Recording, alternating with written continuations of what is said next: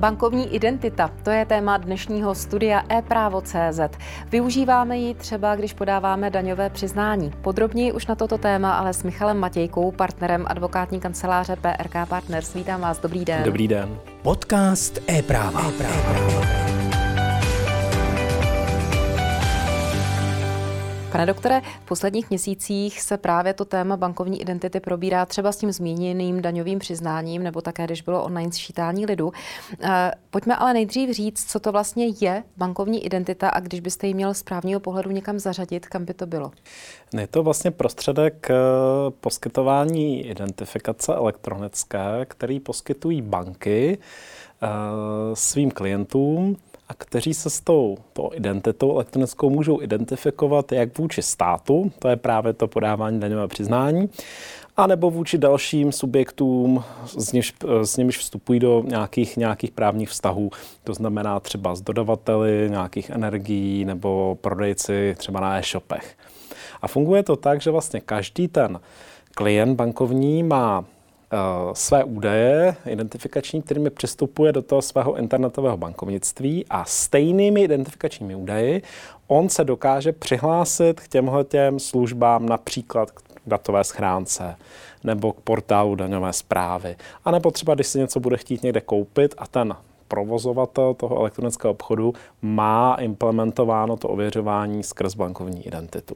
Znamená to, že člověk, pokud má elektronický přístup do banky, klasické internetové bankovnictví, že automaticky už toto může používat, anebo se musí udělat ještě nějaké kroky ověřování, tak aby třeba, když se potom v zápětí budu chtít něco objednat na e-shopu, aby mi to vlastně fungovalo, ty přihlašovací údaje. U většiny bank vlastně nemusíte dělat téměř nic a každý, kdo už se jednou v té bance nějak identifikoval, tak dostane v momentě, kdy se ta banka připojí k tomu systému, zatím je tam šest bank, těch dal by se říct asi největší, největší v České republice, které to poskytují, tak má ty svoje údaje a může je rovnou použít. Tak jsem to třeba já měl z České spořitelny. Nemusíte vlastně nic dělat, jenom, jenom vám, to, vám to zpřístupní a můžete to používat. Uh-huh. A rozdíl třeba od e-identity nebo moje ID, elektronických občanských průkazů? Je to v tom, že samozřejmě ta bankovní identita mnohem jednodušší.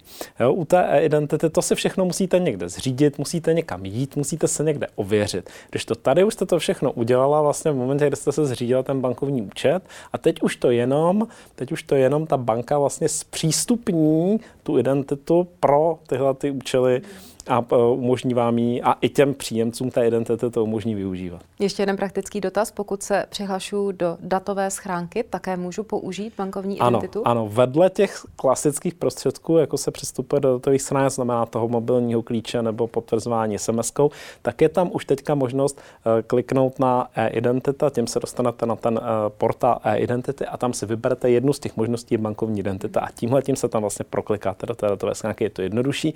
Nemusíte mít další aplikaci v mobilu, máte tam jenom aplikace na to internetové bankovnictví a tím to vlastně potvrdíte. Z toho vlastně vychází, že bankovní identita může mít poměrně asi markantní vliv na digitalizaci v České republice, asi hlavně v rámci veřejné sféry? V, v rámci veřejné sféry, já si myslím, že i v rámci soukromé sféry a zejména tam, kde je nějaký požadavek na tu identifikaci těch uživatelů. Ono to asi nebude třeba úplně u u těch e-shopů, kde vlastně nakupujete i dneska bez, bez identity a bere se, že když někdo za to zboží zaplatí, tak asi ho, si ho odebral a, a nemusí se nějak zvlášť dál identifikovat.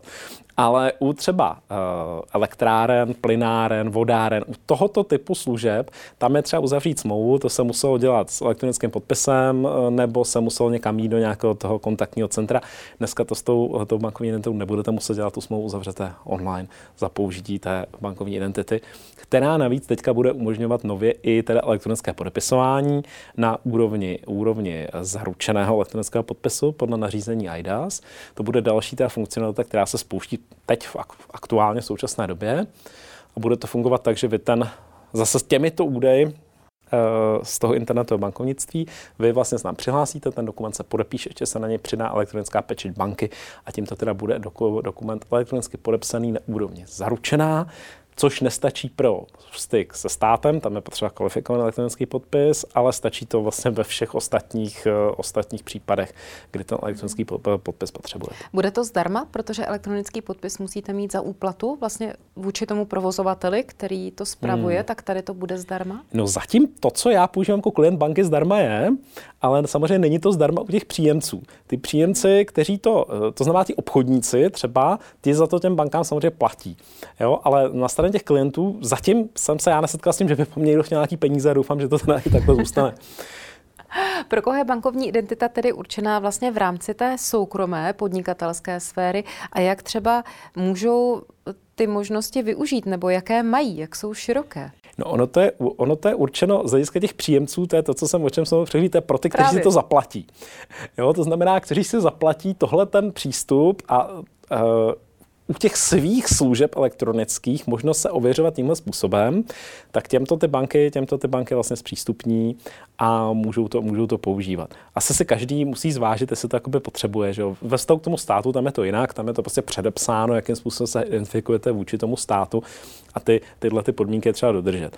Ale u těch, u těch soukromých subjektů to asi bude na, na nich, prostě nakolik oni potřebují skutečně mít ověřené ty své uživatele, Jo? A nakolik jsou teda ochotní samozřejmě to zaplatit ty, ty poplatky, které se za to účtují. Když se teď přesunu na tu druhou stranu barikády k tomu běžnému uživateli, eh, tak bankovní identita je v podstatě ve velkých uvozovkách konkurenční k různému přihlášení přes Facebook, přes Google, hmm. přes podobné účty.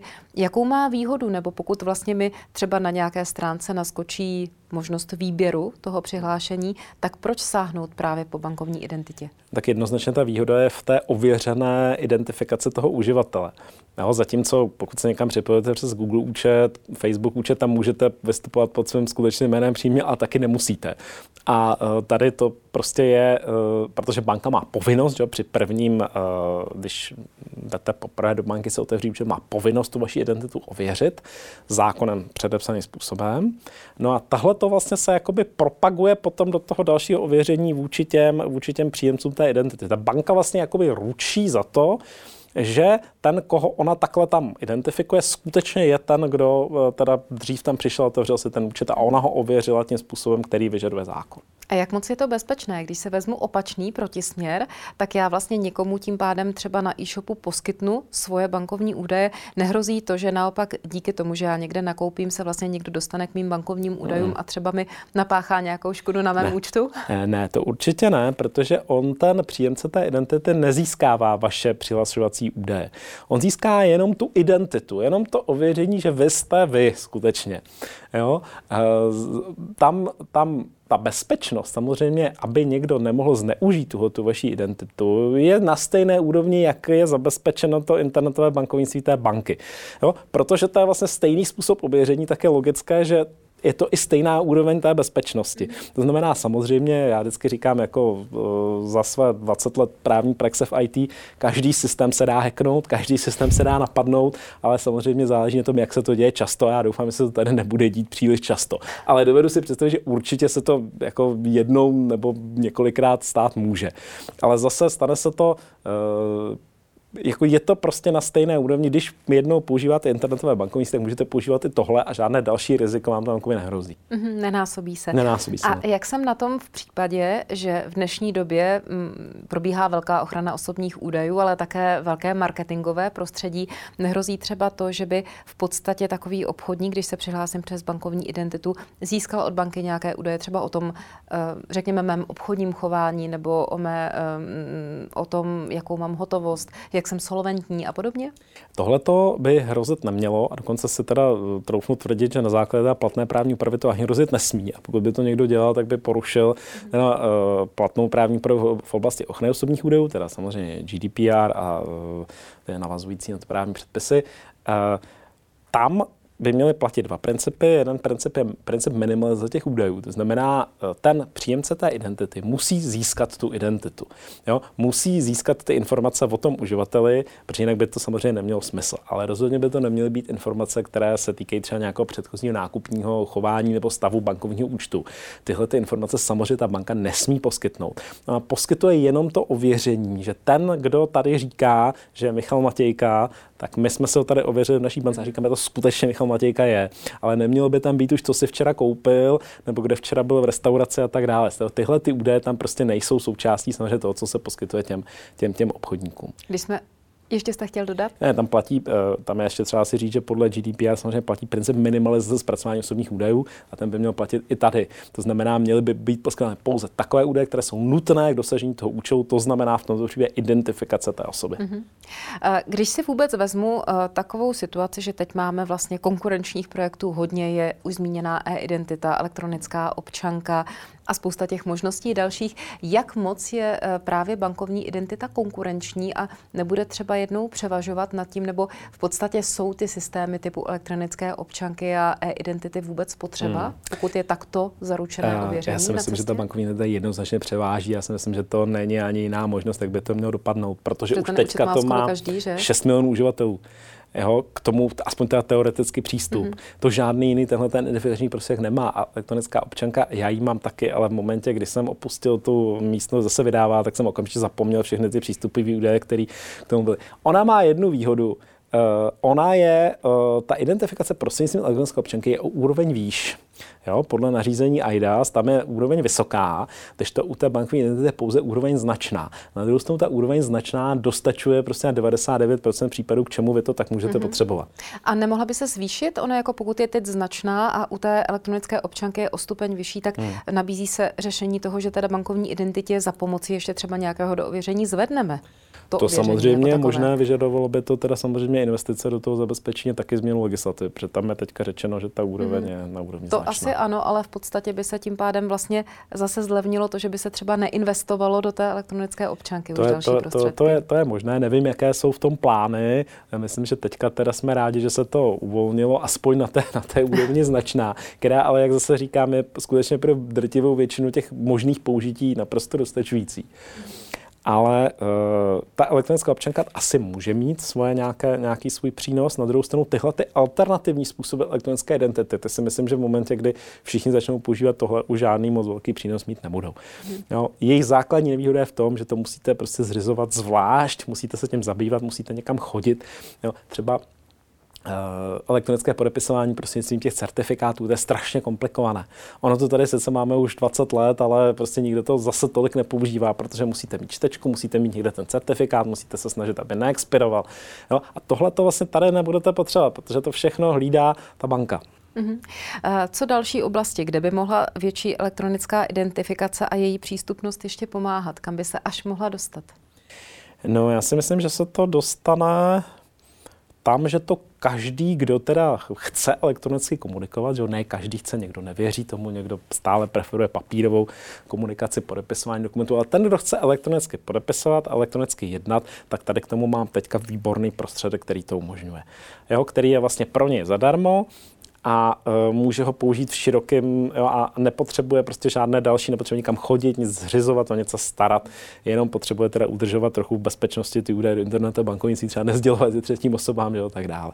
My jsme se bavili o tom, že elektronicky podepisovat lze jenom některé dokumenty pomocí bankovní identity. Hmm. Očekáváte třeba rozšíření na tomto poli nebo to, že by ten elektronický podpis, tak jak je teď složitý a jak ho známe, třeba zanikl a v podstatě si ty banky, které se připojí do toho systému, si vzali na starosti a pod svá křídla hmm. i typický a plnohodnotný elektronický podpis? Je to možné, já bych to určitě uvítal. A na druhou stranu by to ty banky asi velmi zatížilo, protože se zprávou toho kvalifikovaného elektronického podpisu to je velmi technicky obtížné. Mm-hmm. Jo, a je to důvod, proč ten elektronický podpis, byť prostě je to technologie, která zná skutečně už jako nejméně dvě desetiletí, tak prostě se pořád tolik nerozšířila, protože ta zpráva toho je hrozně obtížná. Jednak musíte mít ten certifikát, musíte ho pravidelně obnovovat a ty certifikáty, které jsou už použité na těch dokumentech, oni po čase expirují. Takže vy se ještě musíte starat o to, že v pravidelných intervalech je musíte přerazítkovávat. A když máte ten... Když máte, to není automatika. No, ono to automatika být může, ale to řešení, který to dělá, si musíte koupit. A zase jsou jsem si spojené obrovský náklady. Takže to je jakoby proto já třeba elektronický podpis nemám a nemám ho rád a považuji to za bezperspektivní technologii. Já si protože, přiznám, že já taky ne, proto se na to ptám. Protože právě jako já jsem nikdy nechtěl podstupovat se touto kalváry s tím obnovováním a přerazítkováním těch dokumentů, obnovováním těch, těch, těch certifikátů. Kdyby to ty banky začaly dělat, tak uh, to můžou dělat. Ono dokonce jsou dneska firmy, které to umí pro vás spravovat, ale ty náklady jsou pořád velmi vysoké. A vyplatí se to opravdu nějakým těm megakorporacím, které do toho můžou investovat. Ale ani běžným středním menším firmám se to nevyplatí. My jsme to třeba několikrát testovali v naší advokátní kanceláři, abychom to mohli používat. Zatím jsme se nedobrali k žádnému rozumnému řešení. Hmm. Co zájem bank, abychom to uzavřeli? Teď jste tuším říkala, že se zapojilo šest větších nebo těch hmm. největších bank do tohoto projektu.